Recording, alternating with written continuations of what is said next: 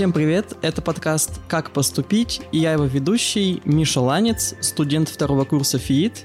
И Полуяненко Алена, студентка второго курса ФИИТ. На этот раз поговорим про более обширные и философские темы, чем в прошлые разы, а именно поговорим про то, а что же вообще такое этот ваш IT. Сейчас IT-индустрия стала чуть ли не мифическим существом, Говорят, что это спасательный островок в мире нестабильной работы. Кто-то говорит, что это страна вечного достатка и ненапряженной работы. А кто-то считает, что это вообще работа для асоциальных математиков, у которых нет друзей. Попробуем разобраться и в мифах, и в личных ощущениях от нашего первого опыта в этой индустрии.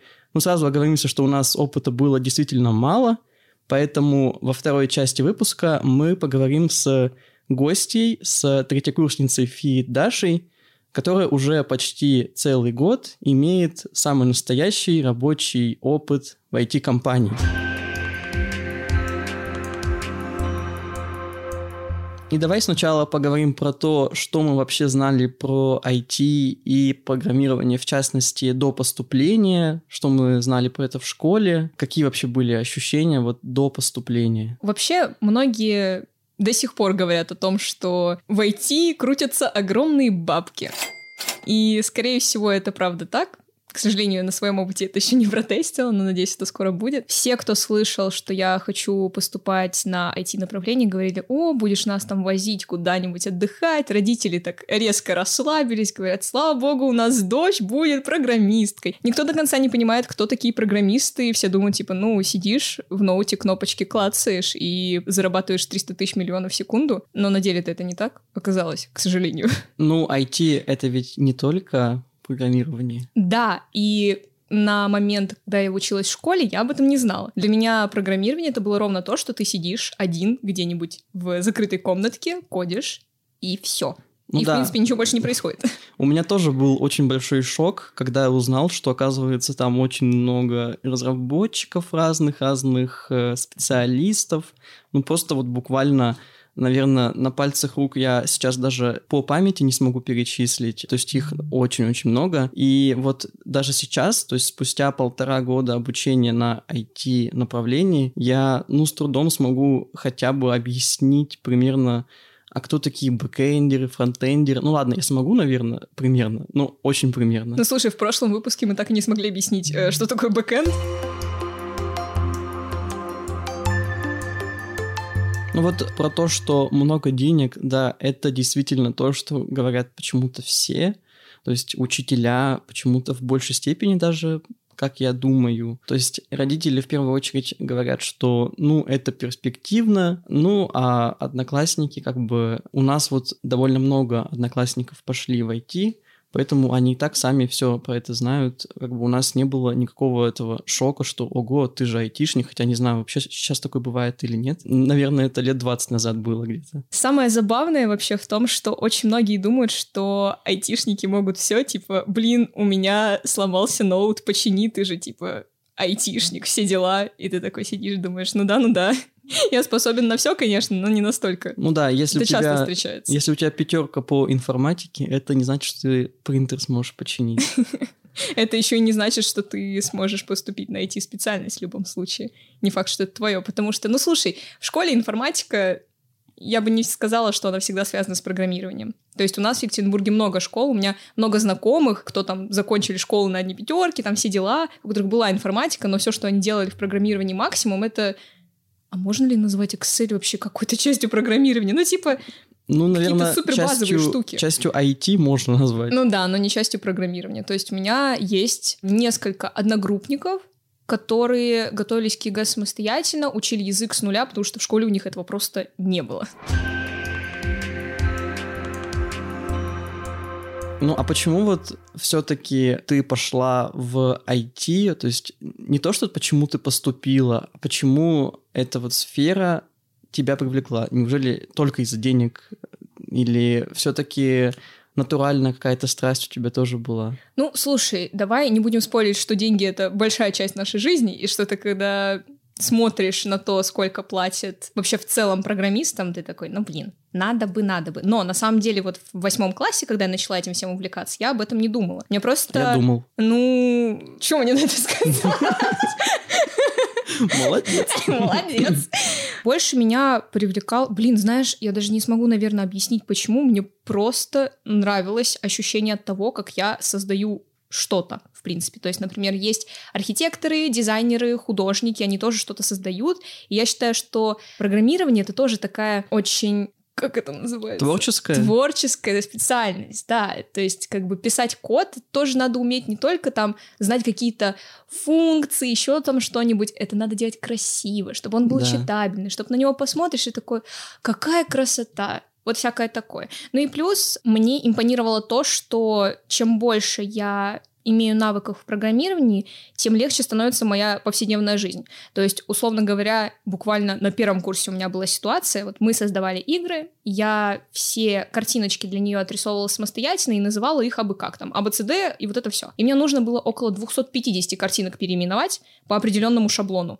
И вот прикинь, если бы я это делала все вручную. А так я написала скриптик за две минуты, он за минуту отработал, и можно было за полминуты скачать этот скриптик в интернете, готовый уже. Ну, я, я такой находил для переименования. Ну ладно. Ну... Ты это сделала сама и, наверное, чувствовала удовлетворение. Огромное. Да ничего я не чувствовала, просто это было удобно и быстро. Я думаю, я бы гуглить стала дольше, чем писать это. Меня тоже с самого начала привлекало и привлекает то, что это что-то очень творческое, что вот мне нравится, например, рисовать, но я не умею рисовать. Я когда-то даже пробовал видео монтировать активно. У меня тоже не очень получалось.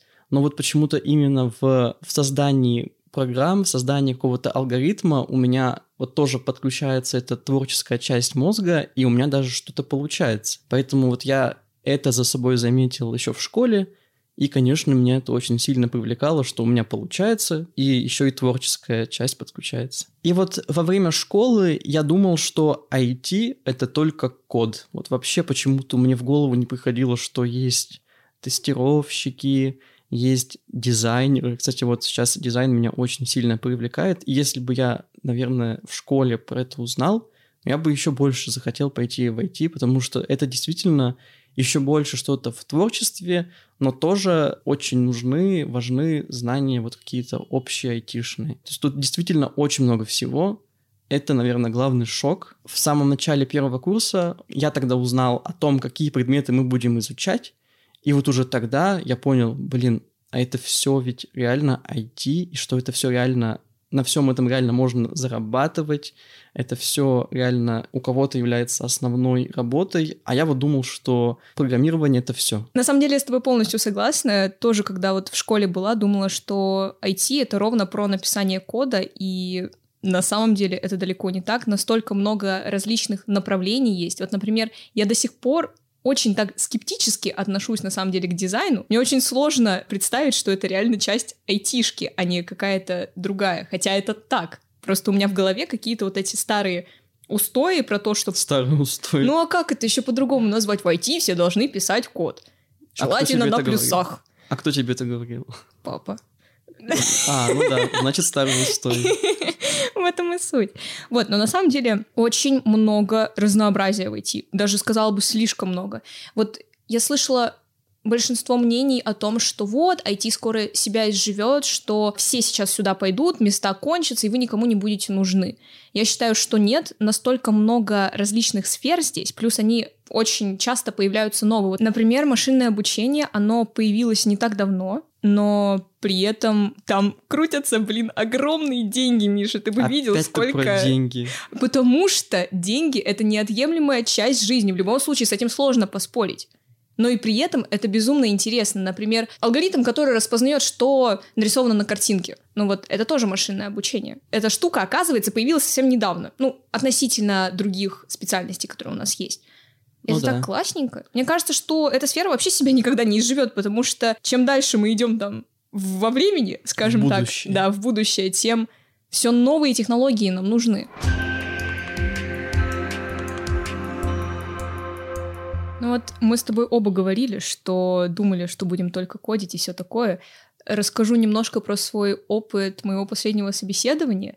Скажем так, прошла для себя я его максимально плохо. Я очень сильно тупила на максимально простых вопросах, но после собеседования мне сказали, что были бы очень рады видеть меня в команде. И я не побоялась, спросила, почему, если на почти все вопросы я не смогла с первого раза там дать ответы, мне нужно было кучу подсказок. И мне сказали, что очень классно, что ты все у нас спрашивала и слушала, что мы тебе говорим. В IT очень важно коммуницировать с людьми, с другими, с которыми ты работаешь в команде, возможно, иногда с клиентами. И если ты не умеешь вести диалог, не умеешь разговаривать с людьми, то, скорее всего, ни в одну компанию тебя не примут, потому что лучше возьмут человека, который меньше в чем-то шарит, но классно работает в команде, чем чела, который очень умный, очень крутой, там, э, пишет любые алгоритмы за 5 сотых секунды, но при этом абсолютная одиночка, который ничего не может сделать с другими людьми. Да, это к мифу о том, что айтишники асоциальны, необщительные и так далее. Я еще хотел сказать про то, что вот сейчас, вот есть такая теория Даннинга Крюгера, как-то так, про то, что на первых порах изучения чего-то ты чувствуешь себя уверенно, но если ты еще немножко будешь э, разбираться в этом, ты уже, наоборот, почувствуешь себя каким-то дурачком в этой сфере. И вот у меня примерно то же самое произошло на втором курсе я начал понимать, что я знаю очень мало всего, что для того, чтобы вот действительно пробиться в этот э, мир IT, все-таки недостаточно просто уметь кодить, то есть нужно знать какие-то алгоритмы, например. Нужно просто иметь вот это вот алгоритмическое мышление, а оно все нарабатывается ну, не за один месяц и не за полгода даже, мне кажется. Поэтому вот сейчас у меня ощущение, что в IT, на IT-работу пробиться очень непросто. Тем не менее, это, конечно, реально, и это тоже вот один из тех предубеждений об IT, с которыми я столкнулся. Что пройти на работу не так уж и сложно. Вообще, честно, а, когда я в первый раз написала калькулятор на Паскале, я думала, что я прирожденный программист, и что все да. у меня будет очень просто, я совсем справлюсь. Потом я поступила на фит и поняла, что я, оказывается, не умею ничего, кроме как делать калькуляторы. Это было очень грустно. А, если что, на iPad нет калькулятора. Так что... Серьезно? Да, так что ты можешь сделать идеальный калькулятор, и Apple его возьмут на iPad. Ага, могу сделать калькулятор для Nintendo за 800 рублей. О, такое тоже есть, да.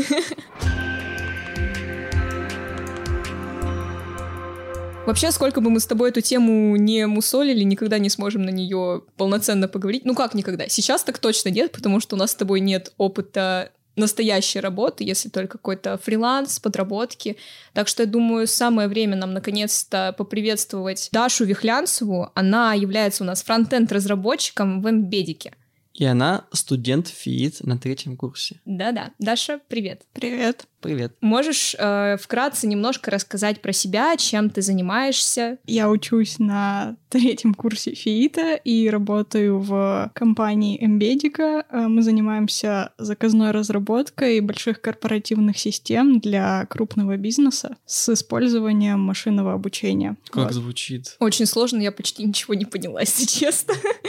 Вот видишь, я на втором курсе, а до сих пор как-то сложно это дается. Ну ладно, надеюсь, вскоре это исправится.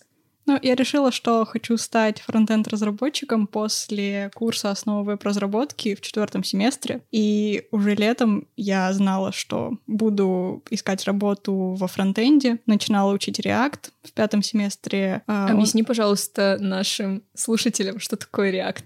React — это библиотека, которая используется для фронтенд-разработки. Вообще фронтенд-разработка ведется чаще всего на языке JavaScript с использованием либо библиотеки React, либо фреймворков Angular или Vue. Но еще есть э, другие фреймворки, библиотеки, но они менее популярны. Самые популярные вот эти три, что я перечислила. И уже летом я начала учить React, потому что на React очень много вакансий, очень много требуется разработчиков React, и практически любая крупная компания, которая проводит стажировку для фронтендеров, как раз-таки учит их React. Поэтому летом я начала учить React. В пятом семестре у нас начался спецкурс фронтенд на React от контура. Осенью с началом пятого семестра я начала уже искать себе стажировку или работу. Я немного опоздала с этим, потому что все крупные компании типа Яндекс, Контур, Наумин, они проводят, так сказать, тестовые собеседования на стажировку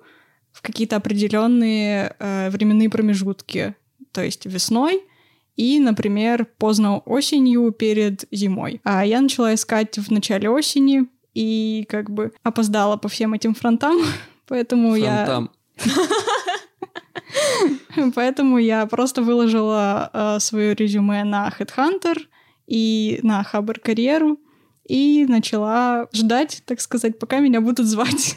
Сама я ни на что не откликалась, потому что думала, что у меня пока что недостаточно для этого компетенций. И вот в декабре я уже начала работать, э, я уже получила свой первый офер. Вообще за все время я проходила где-то семь собеседований, из них на пяти мне дали офер, но... Офер — это Офер — это предложение о работе. Да. В большинстве мест меня не устраивала зарплата, которой меня оценивают, и поэтому я отказывалась. Эмбедика, где я сейчас работаю, это мое уже второе место работы. До этого я работала в другой компании, как раз React-разработчиком но мне, так сказать, не очень понравилось там работать, стажироваться, мне не очень понравился React. В январе мне поступило предложение попробовать себя в роли Angular фронтенд разработчика. Angular — это фреймворк, который, можно сказать, э, сложнее, чем React. Он требует э, больше знаний, навыков, чтобы с ним работать. У него более высокий порог вхождения, поэтому Angular разработчиков гораздо меньше, и ценятся они больше, то есть у них больше зарплаты, и это ощутимо. Ну и вакансий, соответственно, меньше. Мало кто разрабатывает на Angular.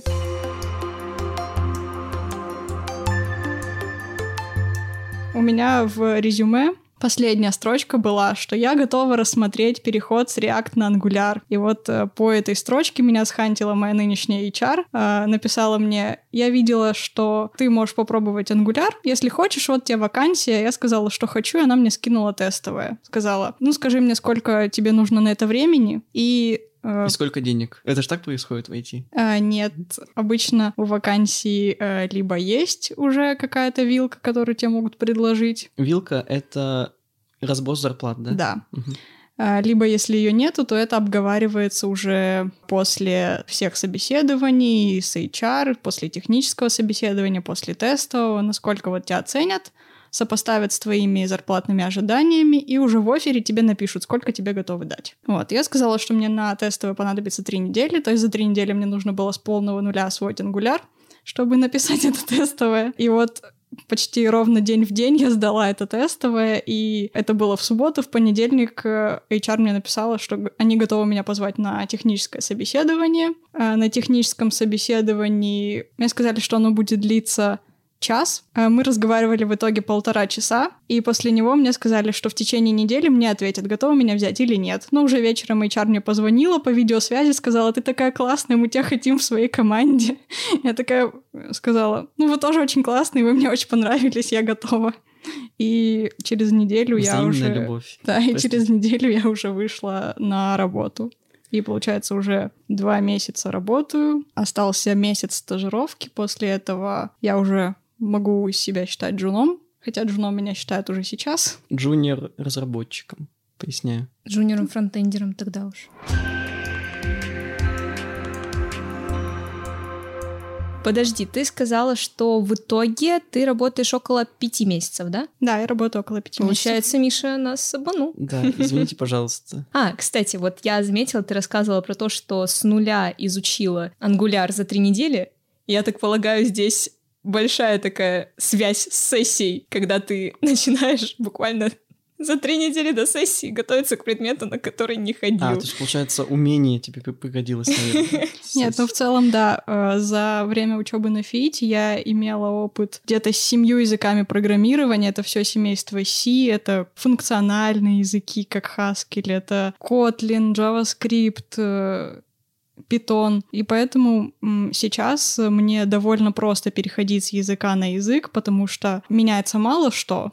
Там э, синтаксис у всех примерно одинаковый, И вот эти навыки, они очень сильно помогают учить какие-то новые технологии и быстро перестраивать мышление. Вот ты сказала, что осенью ты выложила свое резюме а что было в этом резюме, если не секрет? Ну, обычно в резюме начинающие фронтендеры пишут, что вот я знаю основы JavaScript, там, HTML, CSS, умею верстать, вот у меня есть такие проектики учебные, я учусь в универе, готова пройти стажировку, и написала, что у меня есть базовые знания React. А как вообще относится к тому, что ты учишься в универе? Ну, это же, наверное, не очень приятная новость для работодателя. Меня на всех собеседованиях спрашивают, сколько времени я готова уделять работе. И если вот э, осенью на всех собеседованиях я говорила, что готова уделять от 4 до 6 часов, то сейчас я могу уверенно сказать, что я могу работать full тайм и я работаю full тайм все 8 часов, 5 дней в неделю потому что третий, четвертый курс получились э, довольно такими удобными и интересными в том плане, что они состоят только из спецкурсов, ты выбираешь только то, что тебе интересно, то, что тебе нравится и то, что тебе поможет. Ты тратишь на это... Ночное время? ну да, я делаю домашку э, ночью и по выходным. Но это гораздо комфортнее, чем, например, на первом-втором курсе я мучилась чем-то, что у меня очень сильно не получается и очень сильно больно, очень сильно болит. Сейчас такого практически нету. Сейчас почти все курсы, они мне помогают в работе, развивают вот именно те навыки, которые мне пригодятся уже в моем фронтендерском деле. И практически нет никаких болей, как на первом-втором курсе.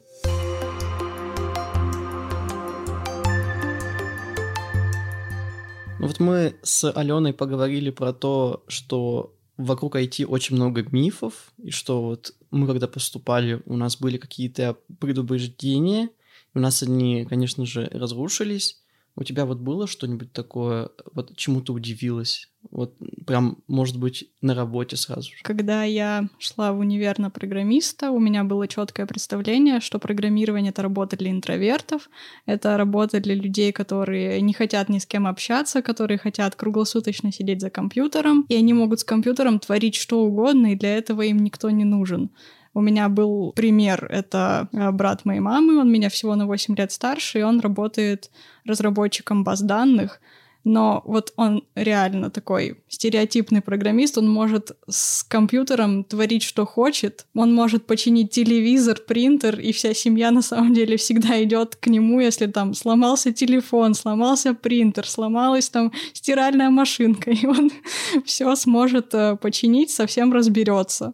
И я думала, что, ну, программирование — это работа для интроверта. Но когда я, так сказать, когда мои одногруппники пошли на работу, когда я сама устроилась на работу, я поняла, что ну, программирование — это по большей части командная работа. И 30-40% своего рабочего времени я трачу на какие-то созвоны, на какое-то общение. Тем более у меня такая роль, фронтенд-разработчик, он взаимодействует практически со всей командой. Он взаимодействует с бэкэндерами, он взаимодействует с дизайнерами, с аналитиками. Постоянно нужно к кому-то сходить, что-то уточнить. Потом тесно взаимодействуешь с тестировщиками, когда они там спрашивают, а почему это не вот так, а вот так? а что тут тестировать. И вот только 60% своего рабочего времени я трачу на кодинг. Наверное, иногда даже меньше. Ну, получается, тут можно выбрать специальность по уровню желаемого общения, то есть есть вот фронтендер, который общается 40% времени, есть, наверное, те, которые общаются там 90%, но вот ты упомянула разработчика баз данных, мне кажется, он ни с кем не общается. Или это тоже миф? Скорее всего, это тоже миф, потому что э, у моего дяди тоже сплошняком идут созвоны, потому что разработчики, они очень часто друг с другом взаимодействуют, строят какие-то планы, распределяют задания. Ну, в общем, это очень командная работа. И чем выше твой грейд, то есть пока ты джуниор, может быть, ты там будешь общаться мало и, например, там только непосредственно с наставником и с ближайшими людьми, которые тебе дают задания, которые тебя тестируют. Но чем старше ты становишься, тем больше у тебя становится взаимодействий. Когда ты уже там главный разработчик, сеньор тимлит, ты должен участвовать во всех планах, на всех созвонах с заказчиками. Вот как-то так. Недавно у меня развеялся один из мифов, что все программисты должны быть супер умными и совсем справляться сами. А, но на деле это далеко не так. Это абсолютно оказывается нормально. Даже на каких-то высоких должностях это нормально подойти к кому-нибудь, даже кто на грейд ниже тебя, и спросить у него что-то если ты что-то не понимаешь, это типа абсолютно нормальная тема. Я даже слышала, что в Яндексе есть очень прикольная штука, называется «подумать в тебя». То есть ты приглашаешь просто человека, чтобы он стоял рядом с тобой, и ты дальше продолжал смотреть на свой код и такой, а, да, все понятно, спасибо, можешь идти. Вообще, кстати, очень классная штука, мне она тоже очень часто помогает. Я когда к кому-то обращаюсь... Теперь я знаю, кем буду работать. У меня часто бывало такое, что я кому-то обращаюсь, чтобы он мне помог, начинаю ему рассказывать, и потом такая, а, да, все, я поняла, можешь уходить. Это очень классная штука, не знаю, как она работает, но она действительно помогает. Бывает еще такое, что тебя зовут починить принтер, ты приходишь, а он, оказывается, работает. Так что можно просто прийти и все починить. Нас это флюиды рабочие идут просто, и поэтому все чинится. Техника нас боится. Все-таки один из главных мифов про работу в IT еще связан с тем, что ты можешь получать много денег буквально ничего не зная. Ну ладно, буквально подготовясь к этому за пару месяцев, вот все-таки это правда или нет? Но на самом деле э, рынок IT очень большой, очень много вакансий на любой вкус и цвет, с любыми условиями, с любой зарплатой. Но на самом деле я бы не сказала, что буквально ничего не знает, ты можешь рубить э, деньги ни с чего, потому что от IT-специалистов все равно достаточно много всего требуют, и очень много этапов собеседований бывает, то есть если там могут давать тестовые задания, могут устраивать на собеседовании не лайфкодинг, тебя гоняют по множеству технических вопросов. Смотрят не только на твои знания, ну, так сказать, хард-скиллы, но еще на твой энтузиазм, твою заинтересованность, и это тоже очень сильно ценят. И опять же, наверное, на умение общаться. Да, и на умение общаться. Так что плохие новости для всех интровертов. Хотя я вам могу предложить стать инди разработчиками игр, или же, например, пойти на фриланс, вроде бы там можно даже и ни с кем и не общаться. Ага, как же с клиентами на фрилансе общаться? Ты ну, знаешь, какой там контингент иногда бывает? У меня есть опыт. Мне не понравилось. Ну, если хотите попасть в IT-сообщество, то софт-скиллы так и так придется развивать, потому что без этого, ну, вообще никуда. Это правда. И насчет того, что кто угодно может стать программистом. Мне кажется, что в какой-то степени это правда, если у тебя есть желание и если ты супер упорный человек. Но если ты рассчитываешь на то, что вот, сейчас быстренько что-нибудь там на каком-нибудь бесплатном курсе подучу и пойду работать, возможно, даже тебя примут на какую-нибудь стажку. Окей. Но потом если ты из себя ничего представлять не будешь, ты никому и не сдался, и никто тебе не будет платить большие деньги. Да, то есть логично. нужно быть готовым к постоянному развитию, что вот ты, ты сначала Джун, потом кто-то еще. Ну, кто там дальше? Middle. Я Middle. дальше просто не рассматривал, мне, мне хотя бы Джуном стать. Нет, конечно, мир IT, он постоянно меняется, и выучив одну технологию, ты не сможешь быть актуальным специалистом буквально даже два месяца, потому что через два месяца выпустят какое-нибудь обновление, или твой, твою библиотеку, твой фреймворк признают устаревшим, все перекочуют дружненько, кто хочет развиваться на новые технологии, а ты останешься сидеть, ну, без ничего. Поэтому без энтузиазма, без желания развиваться, без заинтересованности в этом быть востребованным IT-специалистом и получать хорошую зарплату не получится.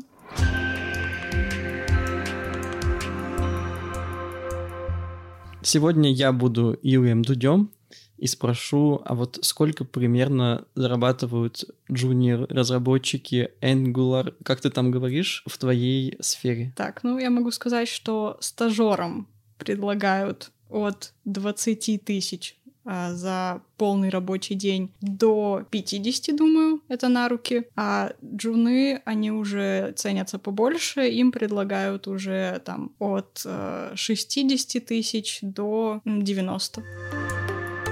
А еще, кстати, один из мифов, который у меня появился ровно при поступлении, это то, что все те, кто идут в айтишку, должны выбрать для себя одну специальность и развиваться только в ней. Но после опыта общения с некоторыми старшекурсниками, с Дашей. в том числе с Дашей, React, А, потом Angular. Да при чем тут это? Я про то, что любой программист, вне зависимости от того, кто он, фронтендер, бэкендер, аналитик, еще кто-то, они должны знать еще кучу других дисциплин. Потому что, например, если вдруг между а, фронтендером и дизайнером будут разногласия, то ничего у вас не выйдет. Если фронтендер не поймет дизайнера, а дизайнер не поймет фронтендера, тоже ничего не получится. Если, э, не знаю, фронтендер не поймет бэкендера, там тем более ничего не получится. Везде нужно понимать, ага, какие-то там подоплеки, какие-то подводные камни. Возможно, конечно, тебе не нужно вот при работе фронтендером знать все то, как там в бэкенде происходит, но хотя бы какие-то примерные представления иметь. Я правильно вообще сейчас говорю, или я все надумала? Да, конечно, все верно. Очень часто фронтендеры переквалифицируются во fullstack ов. Это люди, которые пишут и фронтенд, и бэкенд. Такие люди ценятся больше, делают они больше. И также часто бэкендерам приходится тоже писать фронтенд. Как мне рассказали, даже какие технологии в нашей компании выбирались для фронтенда, пришли бэкендеры э, и сказали, ну, мы хотим, чтобы вы писали фронтенд на Angular е, потому что если нам придется что-то дописать, нам так будет проще. Вот так в нашей компании начали писать фронтенд на Angular е. Я еще раз просто быстренько напомню, что фронтенд — это, грубо говоря, что люди видят на сайтах, и с чем понимаю. взаимодействуют? Это Да. кнопки, формы, А, ссылки. а бэкэнд — это все, что под капотом. И вот за эти пять месяцев работы у тебя, я думаю, уже успели появиться какие-то новые представления об IT, о которых ты, наверное, и не догадывалась. Есть ли такие? Ну вот скорее для меня просто было открытием, что я так часто буду болтать на работе. Я думала, это в основном кодинг и только код, и Это- ничего больше. Это было приятным сюрпризом? Это было, да, приятным сюрпризом. Я думала, скажет, когда как, когда настроение есть. Ну, э, целый день пялиться в редактор кода все равно тоже и надоедает, и глаз замыливается, и становится как-то, не знаю, скучно, начинает болеть голова. Когда ты переключаешься, например, там, сходил к бэкэндеру, там, что-то узнал, что у него по статусу, сходил к дизайнеру, узнал, а как вот это должно выглядеть, то все равно происходит какое-то переключение контекста, и это гораздо проще. Так гораздо проще работать.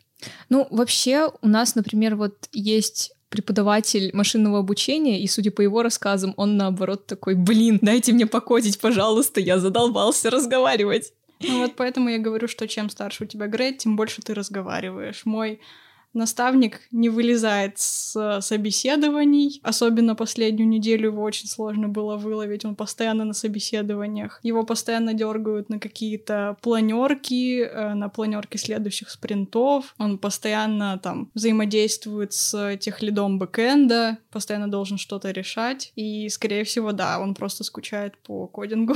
Я еще знаю, что при устройстве на работу, как правило, требуют какое-нибудь портфолио, то есть показать вообще, а какие у тебя проекты были до этого. И вот на самом деле во время обучения на ФИИТе у тебя это портфолио тихонечко так появляется. Вот я не знаю, как это с аналитиком помогает или нет. Нет, у меня не просили никакого портфолио. А, да?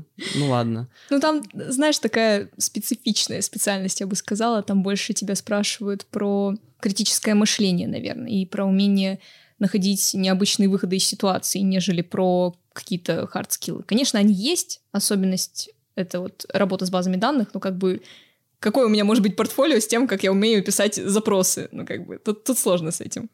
Я не могу сказать ни за бэкэндеров, ни за там тестировщиков, аналитиков, дизайнеров, но у фронтендеров, особенно у младших, у джуниоров и у стажеров э, портфолио чаще всего требуют. Э, Хорошо, если у тебя там есть какие-то свои проекты, какие-то учебные проекты, но чаще всего все равно просят выполнить тестовое задание, по нему уже оценивают уровень того, как ты пишешь код, насколько он чистый, насколько он понятный. У меня на момент устройства был один крупный проект. Мы его делали на проектном обучении в пятом семестре.